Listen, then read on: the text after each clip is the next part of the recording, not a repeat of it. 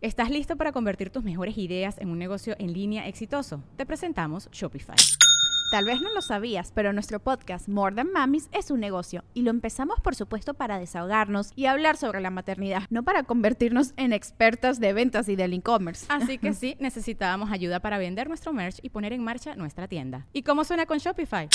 Llegó otra venta. Shopify es la plataforma de comercio que está revolucionando millones de negocios en todo el mundo. Ya seas un emprendedor desde tu casa o desde donde sea, Shopify es la única herramienta que necesitas para iniciar, administrar y hacer crecer tu negocio sin dificultades. Con Shopify puedo gestionar pedidos, envíos y pagos desde cualquier lugar, brindándote toda la información y estadísticas de tus ventas al detalle. Regístrate para un periodo de prueba con tan solo un dólar al mes en shopify.com barra sonoro, todo en minúsculas. Ve a shopify.com barra sonoro para llevar tu negocio al siguiente nivel. Shopify.com barra sonoro.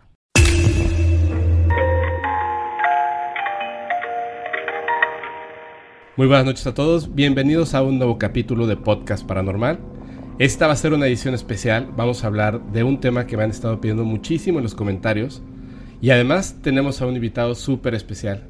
Mi amigo Kinmaya, ¿cómo estás Kinmaya? Hola, muy buenas noches. Muy bien, muchas gracias por la invitación. hombre, gracias a ti por venir.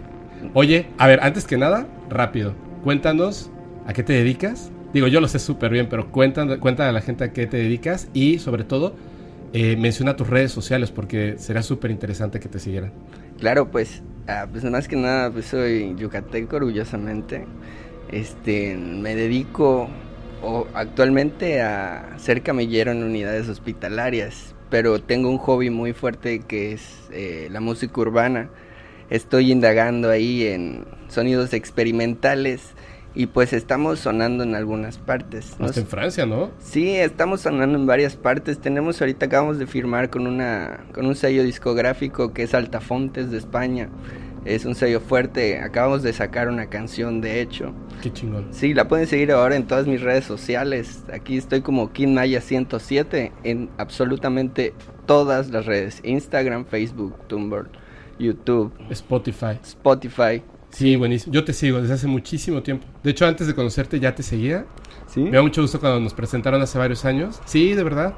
Y tengo en mi playlist así que tengo muy pocas canciones que me gustan. Tengo dos tuyas, porque de verdad Qué bárbaro, haces una música impresionante, ¿eh? Wow, muchas gracias en realidad y, se aprecia, de verdad. Me pusiste la piel chinita, en verdad, porque sí se aprecian los comentarios. Sí, sí, yo igual hace tiempo sigo tu trabajo y he visto muchos trabajos tuyos que has realizado con gente de fuera y de aquí. Especialmente tus fotos y estás en otro nivel, hermano. De verdad, igual felicidades por tu trabajo. No, gracias, gracias. Oye, eh, bueno, yo sé que, que traes un montón de historias así. ¿Nos puedes contar una así eh, breve antes de que entremos al tema principal? Bueno, va. Bueno, ah, ya les había comentado que soy camillero en unidades hospitalarias. Yo me dedico a todo el centro hospitalario. En este entonces yo recién iniciaba en mi, en mi trabajo, recién me, daban contrato y me lo dieron en un, en un hospital que se llama el UMAE. Saludos para toda la gente del UMAE que nos escucha. ¿Qué significa? Unidad Médica de Altas Especialidades. Ah, ok. Entonces, recién me daban mi contrato, entonces me lo dieron en quirófano. En quirófano se dividen las áreas por, obviamente, las áreas de, quirófano, recuperación, post y, recuperación, ¿no? Entonces yo estaba en post eh, esperando que salga un paciente. Ahí no hay aire, absolutamente nada de aire. Yo, eh, pues, me, me me recosté en, un, en una silla de ruedas y, no sé si varios han tenido la oportunidad de estar en un hospital y los que no, pues no, ¿verdad? Pero pues las, las cortinas que dividen los, los, los camastros son de tela gruesa, es más, no es tela, es plástico. Entonces para moverlo necesitas ejercer una fuerza considerable para poder arrimar la cortina. O sea, no es algo que pudiera hacer el aire. No es algo que pudiera hacer el aire. Ese, eh, eh, hay unas ventilas, pero todo el tiempo, todo el día están a la misma velocidad y no es como que estén, estén eh, prendidas más con más velocidad a ciertas horas del día, ¿no? Está una constante y es un clima más que nada. Entonces no hay ventiladores que puedan hacer algo de adentro para afuera, todo se encapsula en el cuartito que yo me encuentro hecho con la cortina. Entonces yo estaba aproximadamente esto de las 3 de la mañana porque me tocó en un turno nocturno.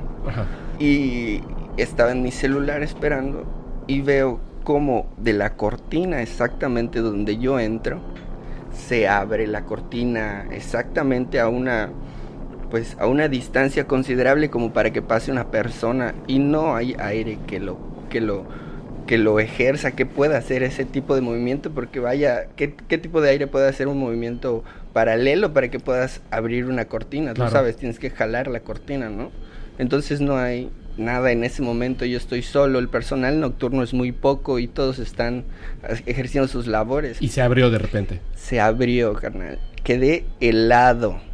Mi primer día, segundo día, o sea, salí de ahí y me dirigí a, donde es trans, donde entran los pacientes, ahí hay otro personal que siempre hay ahí, o sea, está esperando a los jefes o al personal que venga a avisarles que va a haber una cirugía. Y les platiqué, oye, mira que me acaba de pasar esto. Sí, mira, te ves blanco, que tienes?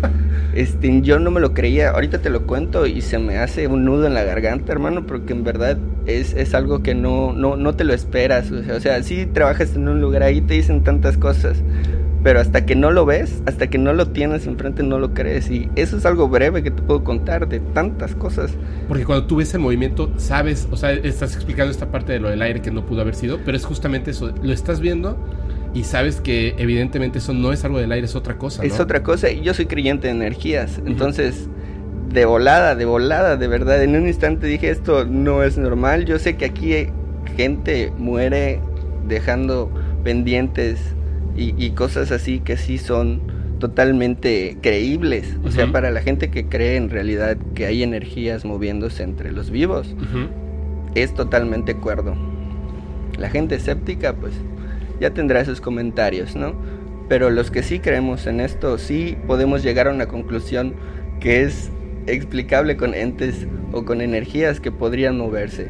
Este, de aquí el Porter Haze, ¿no? que podrían generar... Pero supongo que, los demás camilleros y la gente que estaba ahí te dijeron, sí, esto... sí, ya eso hoy. Y, y salí helado, pálido, con la piel chinita y les dije, oigan, ¿saben qué? Me acaba de pasar eso y todos muertos de la risa. Sí, ¿por qué crees que estamos en bolita aquí? No manches. ¿Por qué crees que están, por qué crees que nadie se queda en esa, en esa sala? Solo y tú y solito. Yo no sabía. Recién inicié, te lo cuento y me erizo ahora. Te lo cuento y ya jamás me volví a quedar ahí. Todas mis guardias me quedaba ahí en, en, en recepción con todos porque la verdad era una cosa espantosa. Y ya conforme los días me fueron contando que no soy el único, que sí hay a mucha gente en, esa, en ese cuarto que recién llega y que le pasa? lo mismo. Y a veces cosas un poquito distintas, que sí sienten que se les mueve. Es como la bienvenida, ¿no? Sí, me imagino. Y, y sí es algo turbio. Sí es algo turbio. Y hay muchas cosas en el hospital que me han pasado y que me han contado que corroboro y sí es cierto. Por ejemplo, yo he estado en pediatría, en el UMAE siempre en la noche, e igual para descansar es un problema. Porque se siente la energía de los niños. Gente de intendencia que le ha tomado, por ejemplo, ellos limpian todo el área y, le, y como en la noche no hay, hay solo un jefe, entonces le mandan la foto para decirle, jefe, mire, ta, ya, ya están limpias las áreas, este, cheques y falta algo que falta. Y aquí nosotros lo limpiamos. Y entre esas fotos han aparecido sombras en los espejos, han aparecido sombras entre las camas. Nos las han mostrado y te lo cuento hermano y estoy chino. Créeme porque esto es algo que no, en serio, es turbio a todo, todo lo que da. Oye, ¿y crees que, que tengas forma de conseguir una o dos de estas fotografías? Tengo forma. ¿Sí? Sí, tengo. ¿No las puedes hacer llegar? Te las puedo hacer llegar, hermano. Híjole, a la gente le va a encantar eso. No, hombre. Bueno, a ver, vamos a entrar ahora sí al tema principal. Uf. Me contaste que tú no sabes quién es Stan Romanek, entonces está súper bueno porque así, sobre todo la gente que también pues no sabe quién es, se va a enterar el día de hoy. Se los voy a contar muy breve. Hay un documental que ahorita está en Apple TV, en esta, este servicio que tiene Apple. Ahí pueden ver el documental. Se llama Extraordinary y es la historia de Stan Romanek. Stan Romanek es un tipo que vivía en Estados Unidos y tiene una historia como de contactado con extraterrestres que es súper interesante porque él, él alega que es la, la historia de contactismo que tiene más evidencias del fenómeno extraterrestre. Esto no es cierto. Hay una historia más, que es una que además continúa y tiene más de 60 años ocurriendo, que es la de Billy Edward Mayer. Pero eso lo vamos a tocar en otro capítulo. En esta vamos a hablar de Stan Romanek. Y justamente es muy interesante porque cuando yo estaba contando la historia del doctor Jonathan Reed, que fue hace como 4 o 5 capítulos, que a la gente le gustó muchísimo, les hice una analogía, algo para que la gente abra su mente y vea las cosas desde otro punto de vista. Todas estas personas que tienen esos contactos que son grandes, que tienen evidencia, evidencia en video, evidencia física y tal, existe obviamente pues la gente que aún con la evidencia puesta ahí, deciden no creer, porque es más fácil no creer, ¿no? No importa. Hay algo que existe que no es el gobierno de Estados Unidos como muchas personas creen, es un gobierno literalmente mundial que lleva mucho tiempo funcionando entre las sombras, son estas personas de mucho poder que controlan el planeta. Ellos ponen y quitan presidentes y ¿qué hacen para callar a una persona que efectivamente fue contactada? Todo el mundo piensa lo que en las películas en Hollywood, los matan, no, cuando tú matas a una persona lo conviertes en un mártir. Haces real su historia. Si murió en una causa extraña, entonces la historia se vuelve real. ¿Qué es lo que hacen ellos? Es destruir a las personas. Hay muchas formas de destruir una persona. Antes de contarte su historia, te voy a decir qué fue lo que pasó con él. De repente, él mostrando evidencia impresionante acerca de su, de su caso, un día le hace una entrevista en línea y él estando en su casa toma un USB mientras lo están eh, entrevistando, pero se ve su mano con el USB, o sea, no es que no se vea, se ve su mano que tiene el USB, lo avienta hacia arriba, el USB, entonces el USB cae frente a él y dice, ¿viste? Le dice al entrevistador, los extraterrestres tomaron el USB y lo dejaron caer frente a mí, y luego lo vuelve a agarrar y lo vuelve a aventar, ¿viste? Y obviamente todos estamos viendo que es su mano, pero se nota claramente que él se está autorridiculizando para que la gente deje inmediatamente de creer en él. Aún así, la gente seguía creyendo en su historia. El grueso de la gente seguía creyendo en su historia. Tiempo después, una computadora que él específicamente había dicho que las evidencias que él tenía del contacto las guardaba en esa computadora y esa computadora no estaba conectada a internet. Nadie más tenía acceso más que él a esa computadora. Llega la policía lo detienen en su casa, toman la computadora y supuestamente encuentran que en esa computadora hay y que él se dedica a la distribución de Obviamente con una evidencia de ese tamaño, el tipo tiene que estar en la cárcel. Lo meten a la cárcel y luego lo sueltan. Pero le dicen que no puede hablar de su caso extraterrestre. Destruyeron su vida. Ahora, a partir de eso, que este es el final de la historia, cómo destruyen la vida de Stan Romanek y por lo cual él guarda absolutamente silencio, ¿qué es lo que dice la gente en redes sociales en general? Cuando alguien expone el caso, dice, ya se comprobó que es falso porque él distribuía... A ver, puede ser que sí lo haga, ¿no? Y es una persona horrible, pero eso no quita el hecho de que las evidencias sean reales. Entonces, vamos a contar la historia de Stan Romanek y que cada quien saque el mejor juicio. Claro. Ok. Stan Romanek es, un, es una persona en Estados Unidos que supuestamente, él dice, que fue abducido por seres extraterrestres, pero va mucho más allá. En el año 2000, literalmente iba en la carretera, sintió como una presencia y voltea a ver y descubre un objeto volador no identificado, un ovni parado ahí. Se detiene, de hecho en el video que existe, él se trata de grabarlo desde el coche, no puede, se detiene, se baja del coche, deja de grabar y graba el objeto volador. Pero él siente que ese objeto, aunque más personas detienen su coche y lo graban, él siente que ese objeto le estaba hablando a él, que específicamente se apareció para que lo viera. En ese momento él salía con una chica que le encantaba todo esto de, los fenómenos paranormales, que se llama Lisa, y hasta en el video le dice, Lisa, no te lo vas a creer, estoy grabando un ovni y tal, ¿no? Pasa que llega a su casa y empiezan a ocurrir ciertos fenómenos. En su casa, donde estaba en ese momento viviendo con su hermana, eh, de repente aparecen estos orbes de luz que entran a, o sea, entran a la casa, pequeños, como del tamaño de una pelota de golf, una pelota de béisbol, entran, pasan volando frente a él y salen a través de la pared. La pintura en la pared se queda como quemada, como si fuera un plasma que hubiese pasado por ese lugar. Toma fotografías de la pared, obviamente. Un día descubre uno de estos orbes volando fuera de su casa en la noche. Toma su cámara y graba el orbe y se ve claramente la esferita. Todo esto va a estar documentado para el canal de YouTube. Se ve la esferita flotando afuera de su casa. De hecho, su expresión es, es increíble porque él no puede creer que está logrando captar la esferita. Empieza a contárselo a sus amigos. Llegan un día sus amigos a la casa, como e-, esto que le está pasando de ver ovnis, de de repente encuentra el pasto quemado fuera de su casa en forma de círculo, luces, orbes y otras cosas. Y mientras están hablando, están en la parte de afuera, una salita donde tienen eh, varias sillas y una mesa. Les dice, vengan, les voy a enseñar en dónde el orbe entró por la pared. Entran a la casa y en el momento en el que están entrando a la casa, escuchan un ruido. Muy fuerte. Entonces dicen, ¿qué pasó, no? Salen de la casa, pero fue un segundo ni siquiera pasaron un minuto, 10 segundos.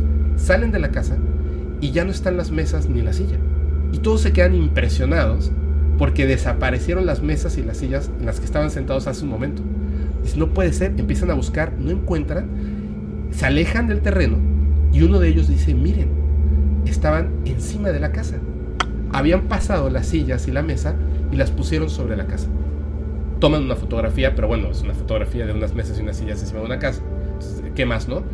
Pero mucha gente, amigos de él, científicos, se empiezan a interesar en su caso de que lo empiezan a perseguir. Una noche, él escucha un ruido y entonces siente como que alguien se quiere meter a su casa. Entonces le empieza a hablar a su hermana. Cuando su hermana no contesta, baja las escaleras y ve a su hermana parada en la entrada de su casa con la puerta abierta, pero está como en trance. Él le habla y le dice, oye, oye, ¿qué, qué pasa? ¿Qué pasa? ¿Quiénes son? Y ella no contesta, no se mueve. Cuando se acerca a ella, está totalmente congelada, con la cabeza y los ojos abiertos, o sea, los ojos y la boca abierta y la cabeza hacia atrás así. Y frente a ella hay tres seres, dos hombres y una mujer casi humanos, pero evidentemente extraterrestres, parados frente a ella. Él los ve y pierde la memoria. Al día siguiente, despierta con una bata de mujer afuera de su casa, no con su ropa, con una bata de dormir de mujer, que él piensa que es de una contactada en otra parte del mundo muy famosa. Piensa que en algún momento los llevaron, intercambiaron las ropas en una nave o algo, ¿no? Continúa pasando esto y de repente él tenía programado, ya estaba viviendo con, con su esposa, ya se había casado, continúa viviendo este tipo de situaciones y lo iban a operar de la rodilla. Había tenido un accidente y, bueno, no un accidente, pero tenía que operarse de la rodilla para poder seguir caminando. Entonces tenía estos aparatos que son como previos a la operación para que no muevas la rodilla. Él se acuesta a dormir un día antes de su operación y al día siguiente se despierta, se para, se lava los dientes y está normal haciendo su vida cuando su esposa le dice, hey, está, ¿qué pasó? Le dice, ¿qué pasó de qué? Y si no te das cuenta, ¿de qué? Estás caminando normal y no tenía los aparatos ortopédicos. Entonces él ve y se da cuenta de que puede hacer sentadillas, caminar, correr, patear, lo que sea. Dice, no puede ser. Entonces se quita la ropa y descubre que tiene a la altura de la rodilla tres puntos, como tres eh, quemaditas, así, tres cicatrices. Va al hospital porque lo van a operar, o sea, está programada su operación. Y el doctor lo ve llegar caminando y se sorprende. Y dice, no puede ser. Le cuenta, le dice, no, es que fueron los extraterrestres. ¿Cuáles extraterrestres? Le toman una radiografía y la pierna, la rodilla, no es que la hayan operado, está como si nunca hubiera tenido ese incidente. Está normal, la rodilla está perfecta y solamente tiene esos tres puntitos documentado. Continúa pasando y de repente él se da cuenta de que están ocurriendo cosas en su casa. Pone unas cámaras pensando que hay gente que está observando en las noches a sus hijas. Pone unas cámaras dentro y fuera de la casa. Graba orbes fuera de la casa, graba una luz potentísima fuera de la casa. Como el orbe pasa a través de la pared, que es de madera en Estados Unidos, al día siguiente se despierta y hay un grupo, o sea, hay una persona que está cambiando las maderas de la casa justo donde pasó el orbe. Él lo graba, la persona trata de, esconderse, le dice que el dueño de la casa fue el que pidió que se cambiara eso un domingo en la mañana, rarísimo, y además se lleva todas las maderas, se las lleva. Él empieza a ver que están pasando todas estas cosas y las cosas van creciendo de nivel. De repente deja una cámara digital, esto te repito es en el año 2000, 2005 más o menos, deja una cámara digital por ahí con la que se pone tomar fotografías. Toma fotos de un ser que está deteniendo, es como una masa negra y tiene el control remoto detenido como en la mano, pero es como si fuera casi transparente, pero se ve el, control flotando y, el ser. deja la cámara por ahí y un día de repente ve que la cámara cambió de lugar. Toma la cámara y cuando la prende, en su sorpresa, literalmente, y esto va a sonar muy gracioso, habían selfies de un ser gris extraterrestre.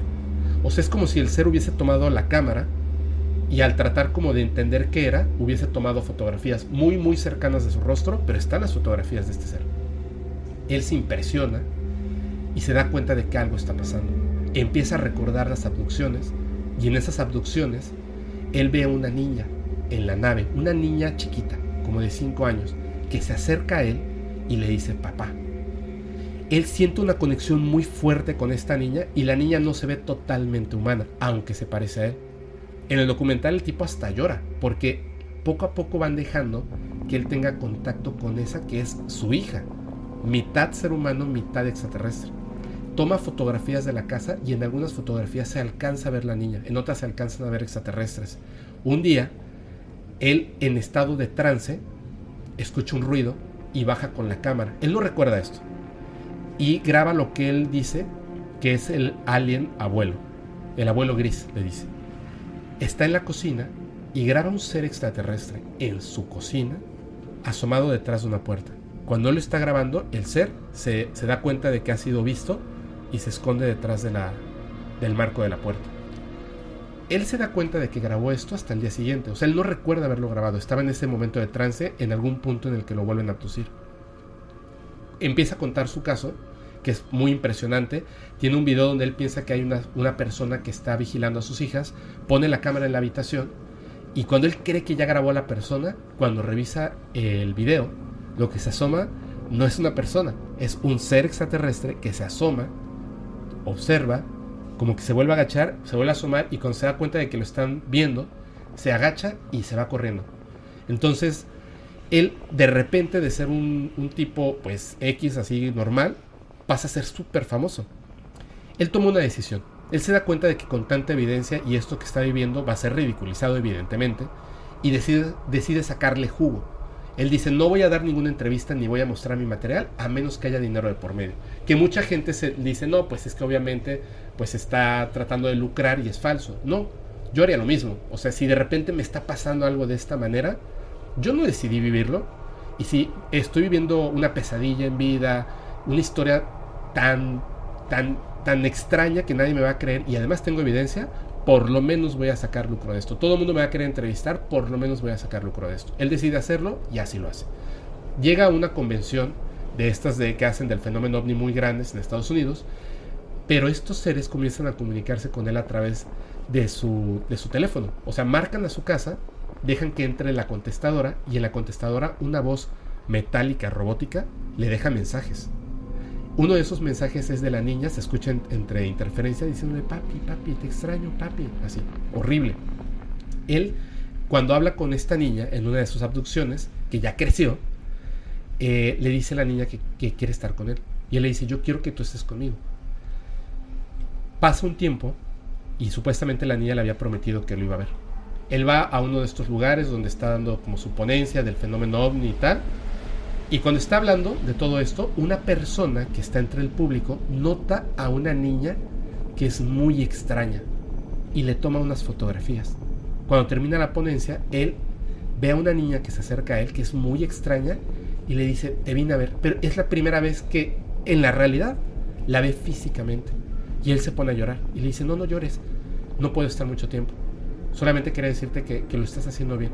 Y se va. Después de esto, esta persona llega y le dice, mira, tomé fotografías de esta niña que se veía muy rara. Cuando la ve es esa niña. Vamos a poner la fotografía, ustedes decidan. La niña entre el público se ve claramente que no es humana. Pero bueno, más, pasa más, más, más tiempo y él empieza a tener memorias de ecuaciones matemáticas y físicas súper complejas. Empieza a ponerlas en papel. Empieza a ponerlas en papel. Y hay un científico que escucha el caso y escucha acerca de las ecuaciones, ve un poco de las ecuaciones matemáticas y le dice, quiero ver estas ecuaciones. Le dice, ¿tú sabes qué es esto? No tengo la menor idea. Él se pone a estudiar, pero le cuesta mucho trabajo darle sentido a estas ecuaciones, hasta que descubre que Stan Romanek tiene esta enfermedad en que las letras se te voltean. ¿Ya sabes? Que las palabras se te confunden, dices, quieres decir rojo, pero dices verde, y cuando escribes las letras las pones al revés. No, no recuerdo ahorita cómo se llama esta enfermedad. Como dislexia. Dislexia, gracias.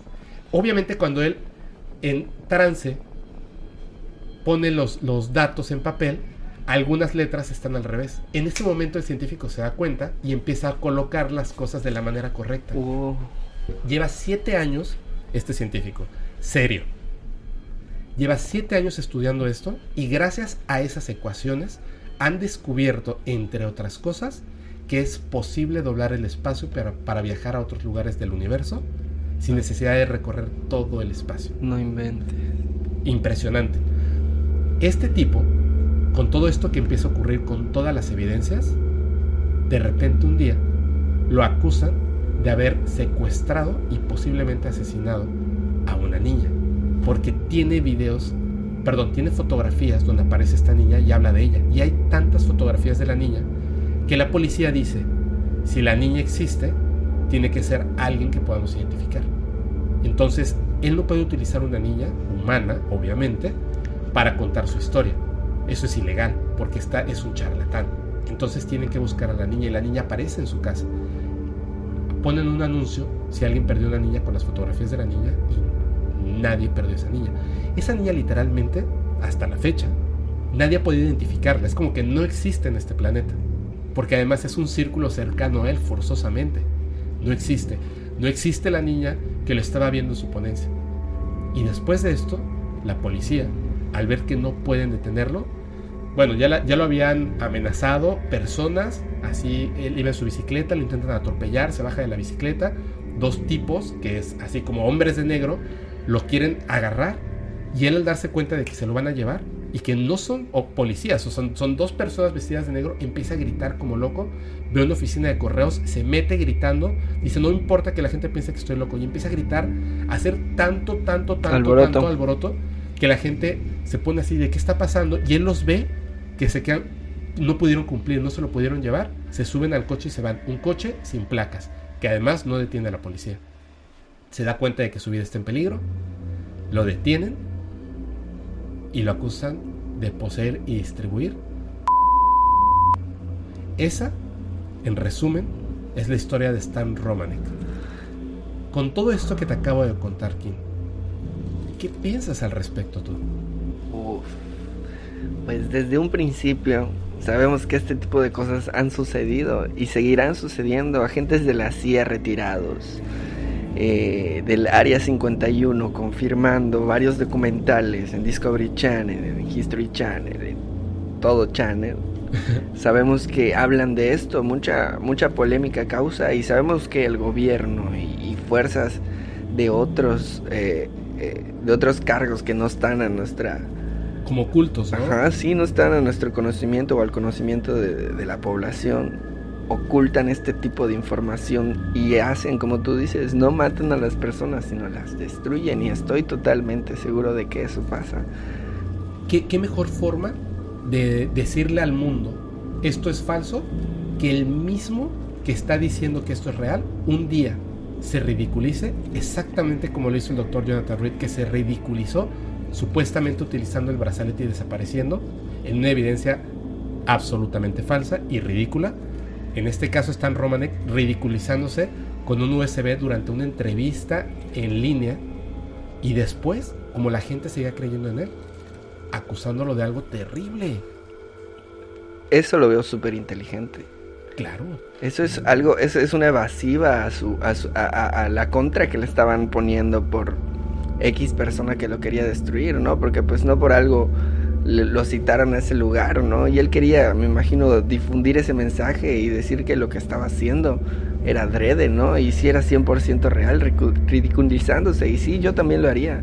Si sé algo y el gobierno me quiere callar, ¿qué más, qué más no hacerlo si es algo demasiado fuerte? Y salvas la vida de tus hijas, de tu esposa, de tu ex esposa, de tus amigos. Ni modos, te tienes que ridiculizar. Y así como él, ha de haber muchísima gente que está pasando por lo mismo y no sabemos qué onda. ¿Tú crees que, su caso fue real? Sí. Te voy a enseñar la evidencia.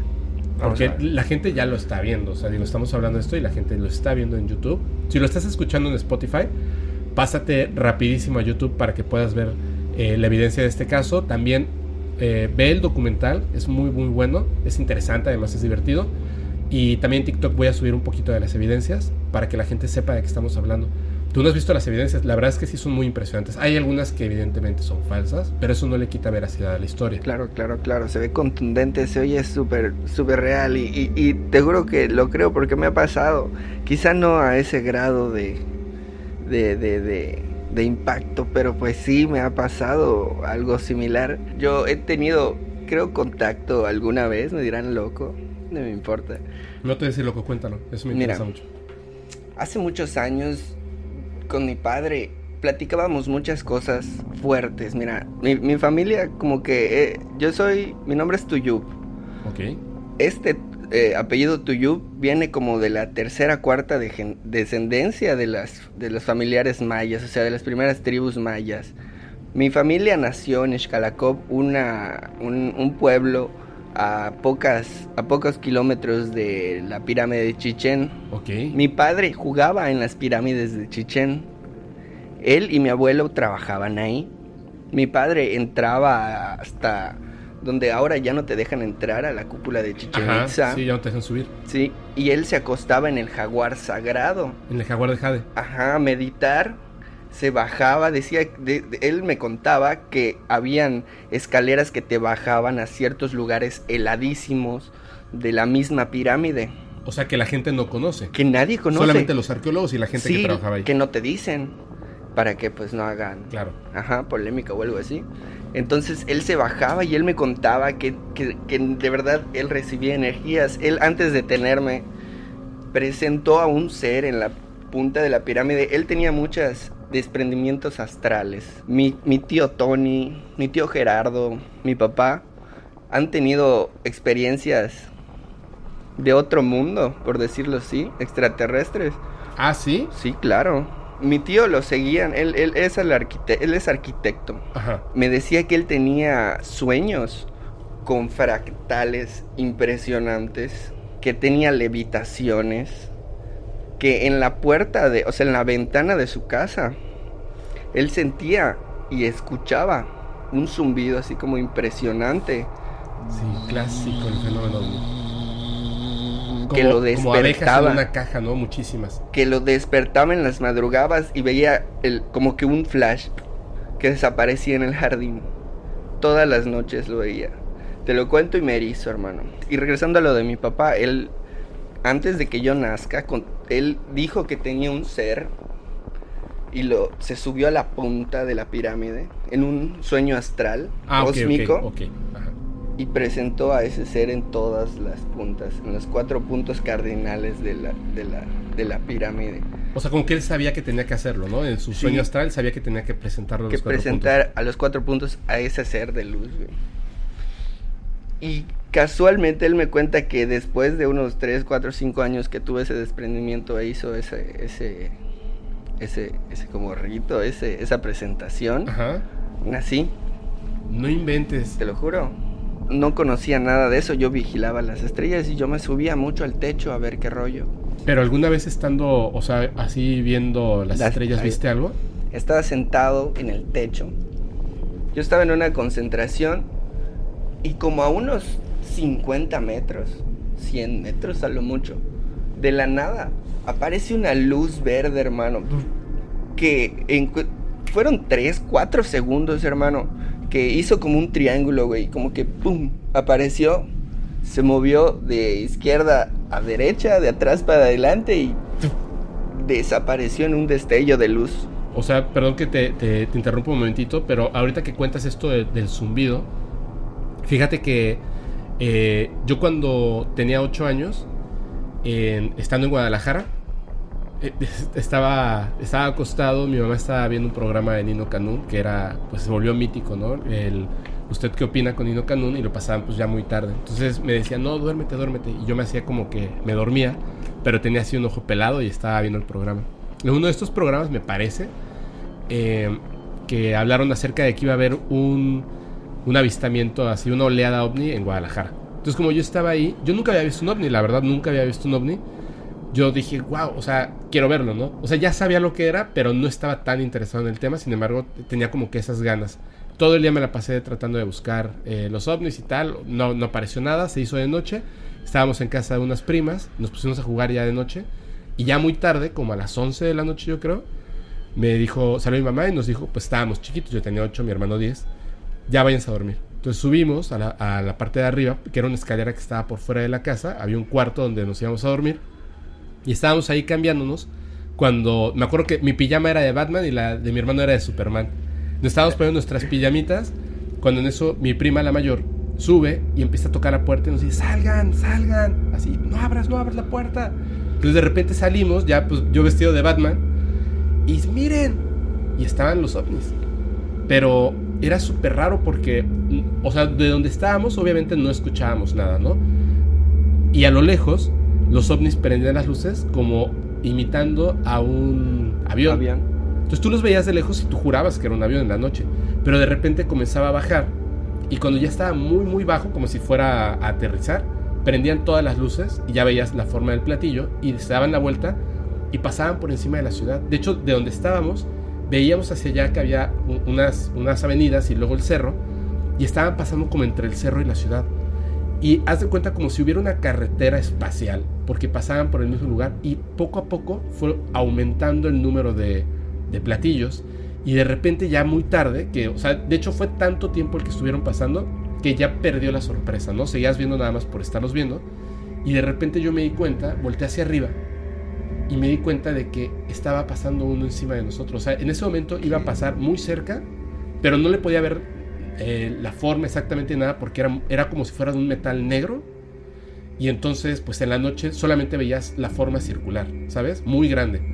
Y justo cuando pasa, es como si no hiciera nada de ruido justo cuando estaba encima de nosotros, en ese preciso momento que pasó encima de nosotros, se escucha ese ruido, que es como, como energía, como estática, así como... Y luego ya nada. O sea, justo cuando ya dejó de pasar encima de nosotros, ya no sonaba. Y en las, cuando los, los, contactados hablan acerca de, por ejemplo, estas experiencias de abducciones, no los contactados, pero los abducidos, dicen que, por ejemplo, pasan algún, algunas situaciones previas a que los abduzcan. Que es, eh, primero escuchan un ruido como plástico en, su casa, que no saben a qué es, o sea, de dónde proviene y tal. Luego hay ciertas cosas que se mueven incluso a la vista de ellos, como, como un fantasma, digamos, como un poltergeist. De repente, eh, no sé, se mueve el cenicero del lugar, o te prende la luz, o te prende la televisión a la mitad de la noche. O sea, es como si la energía golpeara contra las cosas y las mueve. Y después, en las noches, está el destello de luz acompañado de ese sonido súper potente que es tan fuerte que incluso describen que no es tanto que lo escuches, sino que lo sientes. Y después de eso comienzan las abducciones. Es como si fueran preparando el terreno antes de comenzar. Y no quiero decir que a las personas a las que abducen sean especiales, o sea, porque en realidad eh, creo que más bien se trata de una característica que tiene que ver con la genética, justo lo que tú platicas de, de tu familia. O sea, en mi caso, que, repito, o sea, no es que me sienta especial, sino que, que por alguna razón ocurre, que la verdad es que desconozco por qué pase. Yo creo que yo nunca he sido abducido, eso es lo que creo.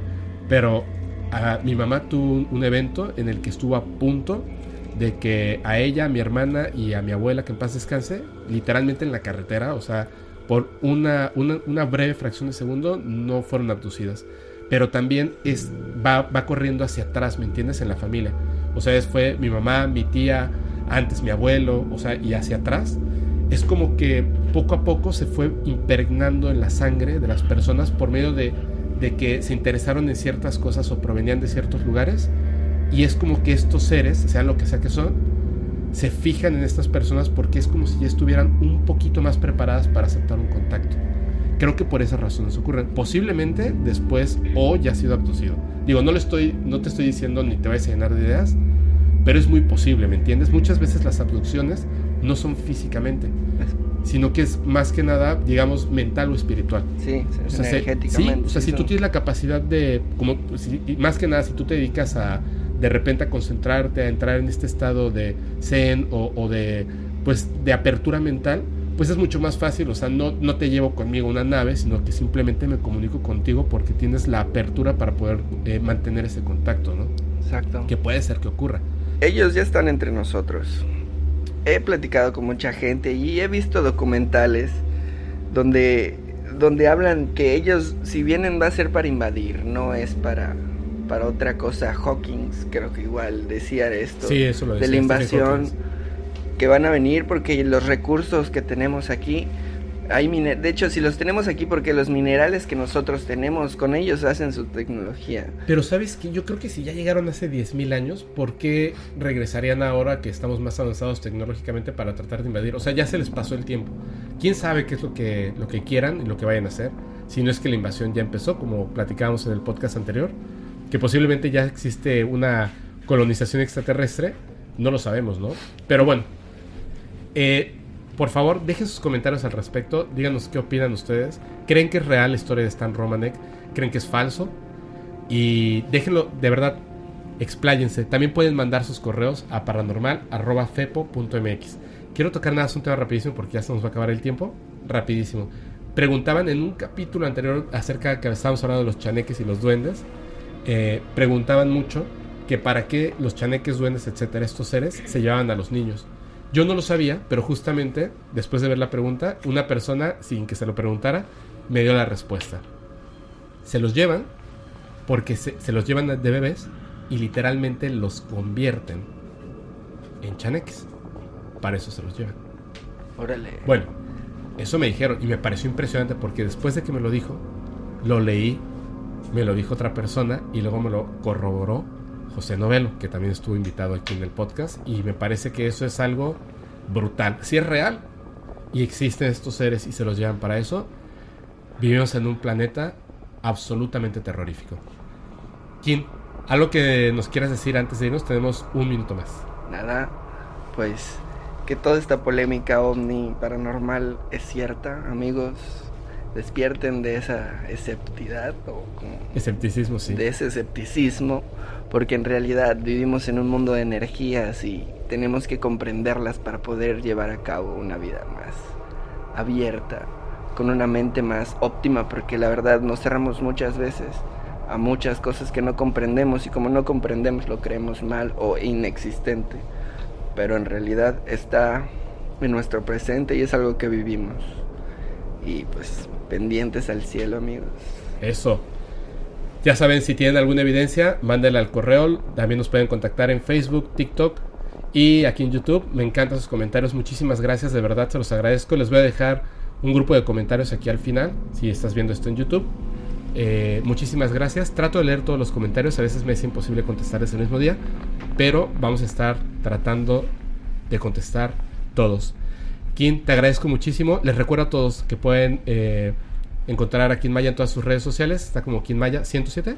Maya 107 en todas las, en todas plataformas. Eso, en todas las plataformas, todas las redes sociales. Y les recuerdo, este podcast se disfruta más si lo escuchas en una carretera oscura y terrorífica.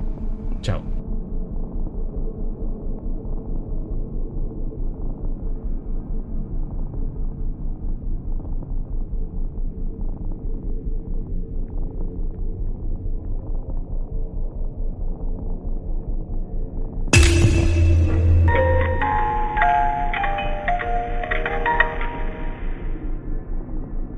¿Estás listo para convertir tus mejores ideas en un negocio en línea exitoso? Te presentamos Shopify. Tal vez no lo sabías, pero nuestro podcast More Than Mamis es un negocio y lo empezamos por supuesto para desahogarnos y hablar sobre la maternidad, no para convertirnos en expertas de ventas y del e-commerce. Así que sí, necesitábamos ayuda para vender nuestro merch y poner en marcha nuestra tienda. ¿Y cómo suena con Shopify? Llegó otra venta. Shopify es la plataforma de comercio que está revolucionando millones de negocios en todo el mundo. Ya seas un emprendedor desde tu casa o desde donde sea, Shopify es la única herramienta que necesitas para iniciar, administrar y hacer crecer tu negocio sin dificultades. Con Shopify puedo gestionar pedidos, envíos y pagos desde cualquier lugar, brindándote toda la información y estadísticas de tus ventas al detalle. Regístrate para un periodo de prueba con tan solo un dólar al mes en shopify.com barra sonoro, todo en minúsculas Ve a shopify.com barra sonoro para llevar tu negocio al siguiente nivel. Shopify.com barra sonoro. ¿Estás listo para convertir tus mejores ideas en un negocio en línea exitoso? Te presentamos Shopify. Tal vez no lo sabías, pero nuestro podcast More Than Mamis es un negocio y lo empezamos por supuesto para desahogarnos y hablar sobre la maternidad, no para convertirnos en expertas de ventas y del e-commerce. Así que sí, necesitábamos ayuda para vender nuestro merch y poner en marcha nuestra tienda. ¿Y cómo suena con Shopify?